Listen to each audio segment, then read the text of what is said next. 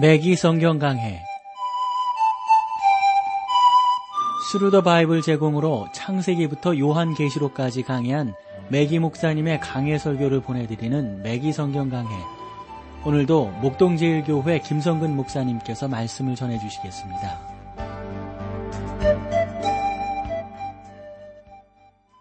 애청자 여러분 안녕하셨습니까? 매기 성경 강해 자, 오늘도 여러분들을 다니엘서로 모시겠어요. 오늘 2장 말씀을 함께 하겠는데요. 2장의 주제를 본다면 여러 종류의 쇠붙이로 만든 형상에 관한 그 느부갓네살의 꿈이 등장하고 있어요. 이방인의 때의 네 왕국에 대한 그 다니엘의 해석을 여기서 볼 수 있죠. 그 신상이 어, 네 개의 쇠붙이로 그러니까 뭐 어, 금으로 되어 있고 동으로 되어 있고 철로 되어 있고 그런 것들이 네 나라를 상징한다 하는 거예요.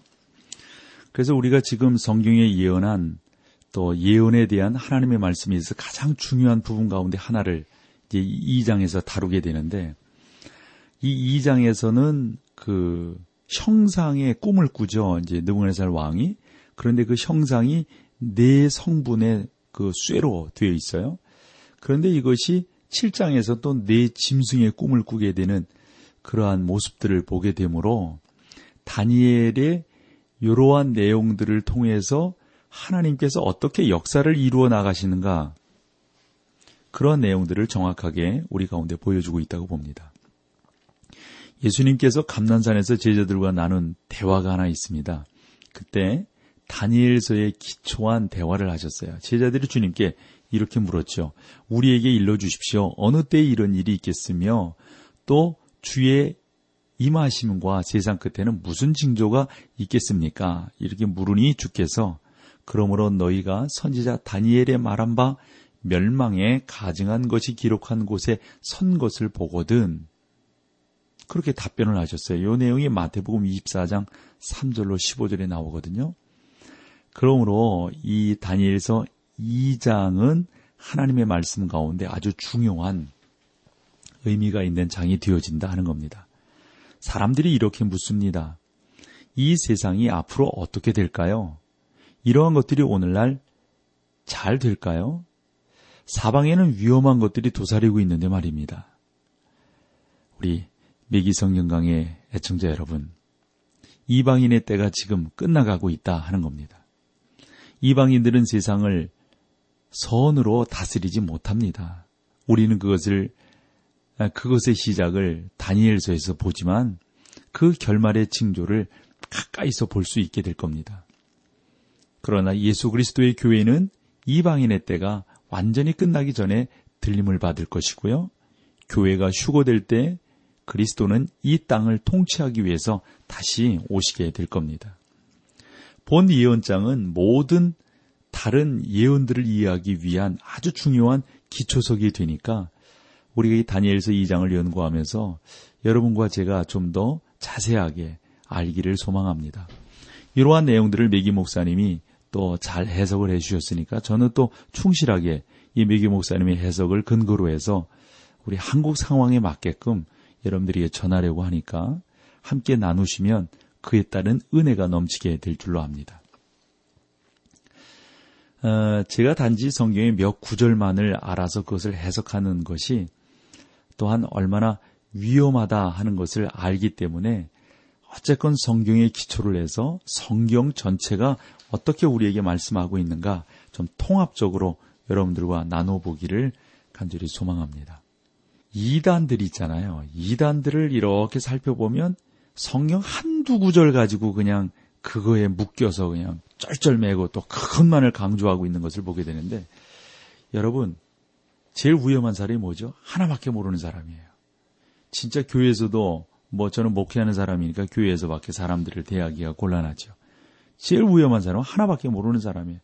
그것만 강조하고 그것이 최고인 줄 아는데 절대 그렇지 않다는 사실이죠. 그래서 이런 어, 부분 속에서 우리가 다시 한번 성경의 정확한 의미들을 잘 알고 나누기를 소망하는데 느부안의 살의 꿈과 바벨론의 지혜자들의 그것의 해석을 이제 왕의 명령을 받아서 하게 되잖아요. 한번 보죠. 2장 1절. 느부갓네살이 위에 있은 지 2년의 꿈을 꾸고 그로 인하여 마음이 번민하여 잠을 이루지 못한지라. 저는 아주 높은 자리에 올라 권세를 부렸던 느부갓네살이 이때 자신의 통치 아래에 있는 거대한 대제국에 대해 매우 궁금해했다고 생각을 합니다. 뭐가 궁금했을까요? 이 나라를 언제까지 내가 이렇게 어, 지배할 수 있고 다스릴 수 있겠는가? 뭐 그런 생각을 하지 않았겠습니까? 바빌론은 실제 세계 최대의 제국이었습니다. 그 당시. 느부갓네살은 애굽 사람들이 자기 민족에 빠져 자기 만족에 빠져 행하지 못한 것을 이루었습니다. 바로가 범한 가장 큰 실체 가운데 하나는 나일강을 떠나는 것이었거든요. 바로는 그곳에서 계속 남아 있기만 했어도 충분히 보호를 받을 수 있었을 겁니다. 다시 말씀을 드리면 주위가 사막으로 둘러싸여 뭐 그 애굽을 아무나 쉽게 공격할 수가 없었어요. 바로는 애굽으로 들어가는 유일한 통로인 나인가, 나일강을 지키기만 하면 됐던 겁니다. 애굽인들은 영토 확장을 시도하여서 지금까지 있었던 몇 개의 나라들처럼 세계에 영향을 주었지만 그렇다고 해서 세계적인 대제국이 되지는 못했더랬습니다. 그러나 느부갓네살은 보잘것없는 족장으로 몇몇 부족을 통일하는 일로 시작을 해서 그 다음에 아수르 제국과 수리아를 정복한 후 계속 정복 전쟁에 나서서 마침내 이 느부네살 왕이 애굽까지 정복을 하게 된단 말이죠. 헬라인들은 정할 능력이 없었지만 느부갓네살은 그들을 자신의 통치 방법대로 다스리지 않았습니다. 사실상 그 당시 전 세계를 통치하고 있던 느부갓네살에게는 따로 그렇게 할 필요가 없었기 때문입니다. 느부갓네살은 이 문제에 대해서 깊이 생각했어요. 그래서 전 세계가 내 수하에서 내 밑에서 어떻게 될 것인가? 이 내 손아귀에 있지만은 이 나라들이 과연 어떻게 될 것인가? 그것은 마치 사자의 꼬리를 잡고 있는 것과 같은 불안함이 이 느부갓네살에게 있었던 것이죠. 따라서 느부갓네살은 그것을 계속 놓을 수도 계속 붙들고 있을 수도 없었단 말이에요. 그것이 바로 느부갓네살이 처한 입장이었습니다. 그때 하나님께서 바로 그때 느부갓네살에게 꿈을 통해서 말씀하시는 겁니다. 느부갓네살은 자기가 세운 대제국의 장래에 대해 걱정하느라 잠을 그러므로 이루지 못하고 있었어요. 그것은 나라의 운명에 대한 염려 때문이었습니다. 여러분은 느부갓네살 이후 약 2,500년 동안의 인류 역사가 어? 뭐 지났지요. 그러나 오늘날도 우리가 뭐 경제라든가 뭐 요즘에 뭐 북한 그 핵 때문에 세계 열강들이 얼마나 노심초사하고 막 그럽니까? 우리는 본장에서 느부갓네살의 염려에 대한 답변을 우리가 이렇게 좀 받아들임으로 아하 하나님께서 이렇게 이 세상을 이끌어 가시기를 원하고 하나님의 역사하심은 이렇구나 하는 것들을 좀 더 잘 깨닫기를 원합니다. 이제 2절로 가보세요. 왕이 그 꿈을 자기에게 고하게 하려고 아, 명하여 박수와 술객과 점쟁이와 갈대아 술사를 부름에 그들이 들어와서 왕의 앞에 선지라. 느부갓네살은 자기의 꿈을 자기가 도저히 생각해도 알 수가 없었어요. 그래서 알만한 사람들을 불러들이는 거죠. 그래서 뭐 이 바벨론에 있는 박수들, 술객들, 점장이들, 뭐 귀신 족구하는 그런 이들까지 뭐, 뭐 공부 많이 한 사람을 비롯해서 이 우상 숭배하는 모든 이들까지 다 불러들였습니다. 이 사람들은 다니엘과 그들의 친구처럼 훈련받은 사람들일 겁니다. 그들은 왕의 특별한 소환 명령에 부름을 받았습니다. 다시 말해서 느부갓네살 왕은 자신의 내각을 소집한 거예요. 비상 가기를 연 겁니다. 여러분 여기 보면 박사들은 훌륭한 학식과 지식을 갖춘 자들이죠. 그들에게 많은 미신적인 요소와 이방 종교적인 개념이 있었던 것은 사실이지만 저는 오늘날도 그것과 별 차이가 없다고 생각을 합니다. 뭐 그런 면에서 보면 뭐 이런 뭐 일반적인 그러한 어떤 미신하는 그러한 사람들, 뭐 배웠다고 하는 그러한 하나님 없이 살아가는 이들의 판단이라고 하는 것은 여러분 보세요. 여기 본문에서도 보면 얼마나 흥미 있습니까? 뭐라고 말하는가 보자고요. 3절로 가보세요. 왕이 그들에게 이르되 내가 꿈을 꾸고 그 꿈을 알고자 하여 마음이 범민하도다. 아마 그랬을 때 저거 알지 못하면 저거 해석하지 못하면 크게 혼날 텐데 어떻게 하면 좋겠는가? 불려온 박수, 술객, 점쟁이, 술사모에 벌벌벌 떨지 않았겠는가 싶어요. 느보네살 왕이 드디어 입을 엽니다. 4절에서 여는데 요거 우리 찬송 함께 하고 계속 말씀을 나누겠습니다.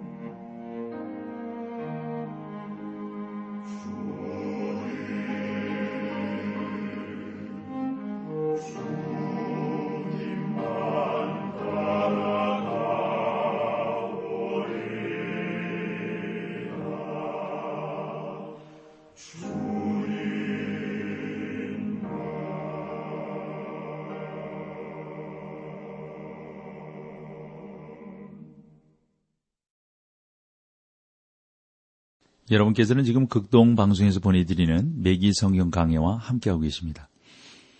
이제 느부갓네살 왕의 꿈을 이제 해석하기 위해서 박사, 술객, 점쟁이, 술사 다 들어왔어요. 이제 왕이 말을 하려고 합니다.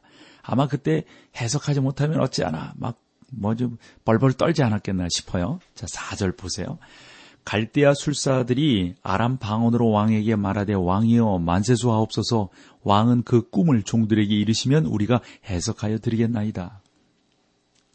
이것은 그들에게 기대할 수 있는 가장 터무니없는 말처럼 들리지만 왕이여 만세수하옵소서란 말은 왕에 대한 일종의 이건 뭐, 뭐 이렇게 말해도 되죠. 아부 아니에요, 이건 아부. 저는 왕의 자리에 앉아 있던 수많은 왕들의 어떤 그 심장 상태가 좋지 않았지 않겠나 싶어요. 어떤 놈들은 아부하지, 어떤 뭐, 아, 죄송합니다. 어떤 놈들이라고 해서 뭐, 뭐, 이렇게 말을 하지, 뭐, 누구는 마음에 들게 하지, 누구는 또 반란 일으키려고 하지, 누구는 뭐 또, 뭐 삐뚤어져 있지, 누구는 또 그냥, 아부하고 난리 법석이지. 이, 그래서 왕들이 오래 못 사는 것 같아요. 하도 이 스트레스를 많이 받아가지고. 여기도 보면 왕이여 만세수 하옵소서 뭐 극준칭 쓰면서 지금 난리를 칩니다. 우리는 본 4절에 언급되어 있는 것처럼 다니엘서에 여기에서부터 히브리어 그 다음에 아람어 또는 수리아어 이런 것들이 계속 쓰여지고 있는 것을 보게 됩니다. 그래서 성경에 이런 언어들이 많이 쓰여져 있어요. 본장의 4절 그리고 7장 28절 1위까지 아람어 또는 수리아어로 기록되어 있다는 것 여러분들이 상식적으로 알아두시면 좋을 것 같아요. 아람어는 궁중 언어로 그 당시 뭐 외교어였어요. 그러니까 예수님 당시에 헬라어가 또 이렇게 일반적으로 쓰였고 또 공문서는 로마어가 쓰였듯이 아람어는 이방인의 언어로 세계 그 당시에 공용어였습니다. 이것은 불과 몇 년 전까지 뭐, 뭐 지금도 보면 뭐 세계 공용어는 뭐 영어지만 영어가 쓰이기 전에는 프랑스어가 세계 공용어가 아, 되었다고 그래요. 그러나 이제 영국이 그렇게 하면서 또 영어가 나가게 되고 또 미국이 이제 전 세계를 지배하면서 모르겠어요. 중국이 또 전 세계 패권을 가, 가지면 중국어가 전 세계 공용어가 될지 그건 잘 모를 일입니다. 어쨌건 어, 그 당시 아람어가 전 세계 공용어로 이렇게 쓰이고 있었어요. 어, 이러한 변화는 매우 중요한 의미가 담겨 있다고 생각을 해요. 다시 말해서 하나님께서는 오늘날 당신의 백성뿐만 아니라 온 세계를 향해 말씀하고 계신다 하는 겁니다. 이스라엘은 바벨론의 포로로 잡혀갔어요. 하나님께서 다윗의 혈통으로부터 호를 빼앗아 그것을 이방인의 손에 넘기셨던 겁니다. 홀은 하나님께서 그것을 다시 되찾아 오실 때까지 계속 이방인의 손에 있게 되는 거죠. 하나님께서 호를 다시 되찾으실 때 십자가에 못 박힌 손이 호를 취할 것인 마 그것은 예수 그리스도께서 통치하시는 것이 하나님의 계획이요 하나님의 홀이 즉 왕권이 진정한 왕권이 예수 그리스도에게로 넘어가는 것을 보게 됩니다. 그래서 본장의 주제는 세계적인 왕국 그러니까 하나님 말씀이 어떠한 특정한 지역에 국한된 신의 어떤 말이며 성경의 개념을 제한적이라고 보는 견해는 전적으로 잘못되었다 하는 겁니다. 그러니까 하나님께서 지금 역사를 어떻게 움직여 가시고 지금 하나님께서 중심에 어, 두고 어떻게 하나님의 온전함을 이루어 가시는가 하는 것들을 볼 수가 있는 것이죠. 그래서 시편 89편 27절에 보면 다윗과 맺은 언약에 대해서 이렇게 말씀하셨어요. 내가 또 저로 장자를 삼고 세계의 열왕의 으뜸이 되게 하며 그리고 34절에서 37절을 보면 내 언약을 파하지 아니하며 내 입술에서 낸 것도 변치 아니하리로다. 내가 나의 거룩함으로 한 번 맹세하였은즉 다윗에게 거짓을 아니할 것이라. 그 후 손이 장구하고 그 위에는 해같이 내 앞에 항상 있으며 또 궁창에 확실한 증인 달같이 영원히 경고케 되리라 하셨도다. 그러니까 여러분 다시 말씀을 드리면 하나님께서 이렇게 말씀하시는 거예요. 너희가 밖에 나가서 하늘로부터 태양이 가리워지고 밤에 달이 없는 것을 본다면 내가 마음을 바꾼 것으로 알아도 될 것이다. 그러나 너희가 해와 달을 매일 낮과 밤에 볼 수 있지 않느냐? 그럼 나는 마음이 바뀐 것이 아니다. 그것이에요. 그것이. 우리는 지금부터 그러한 뜻을 갖고 하나님께서 그렇게 역사하시고 인도하시는 그러한 내용을 좇아서 우리가 하나님의 말씀을 대하고 하나님의 역사를 어떻게 이끌어 가시는가 하는 것들을 보면 되는 거예요. 한 번 더 말씀드려봐요. 하나님의 관심은 언제나 당신의 백성에게 있어요. 어떤 때는 애굽이 크고 말이죠. 어떤 때는 바벨론이, 어떤 때는 메대 파사가, 어떤 때는 헬라가, 뭐 로마가, 뭐 왕성해지는 것 같지만 그러나 하나님의 관심은 어디에 있어요? 당신의 백성에게 있다고 하는 사실. 지금도 저는 마찬가지라고 보고요. 그것을 저는 믿는 목사예요. 하나님의 교회가 이 땅 위에 세워져 있고 어떤 이들은 하나님의 교회가 이제 부흥이 멈췄다고 말하기도 하고 이제 하나님의 교회가 힘들어진다고 말하기도 하는데 저는 그렇게 보고 싶지 않아요. 혹여 한국에서 하나님의 교회가 시들어지는지 모르지만 하나님의 교회는 전 세계를 통해서 계속해서 일어나게 될 것입니다. 하나님의 역사가 일어나게 될 것입니다. 이것을 우리가 바라보며 나아가는 것이 무엇보다도 중요한 것이죠. 2장 5절로 가보실까요? 왕이 갈대의 술사에게 대답하여 가로되 내가 명령을 내렸나니 너희가 만일 꿈과 그 해석을 나로 알게 하지 아니하면 너희의 몸을 쪼갤 것이며 너희 집으로 걸음터를 삼을 것이요. 그랬어요. 이것은 지나칠 정도로 가혹한 초벌적 선언이지만 하나님이 이러한 내용들을 통해서 어떠한 역사들을 이루어 가시는가 하는 것들을 우리가 볼 수 있는 거죠. 6절로 가보세요. 너희가 만일 꿈과 해석을 그 해석을 보이면 너희가 선물과 상과 큰 영광을 내게서 얻으리라. 그런 즉 꿈과 그 해석을 내게 보이라. 이제 이 느부갓네살 왕이 상당히 관대하게 호의적으로 이전과는 정반대의 태도를 취해서 지금 보이고 있어요. 여러분 앞에서 우리가 살펴보았다시피 느부갓네살은 감정에 크게 좌우되는 사람 아닙니까? 여러분 하나님의 사람이 아닌 사람들의 특징을 보면 감정에 좌우된다는 거예요. 하나님의 사람은 하나님에 의해서 좌우되는데 일반적인 사람들은 감정에 의해서 좌우가 됩니다.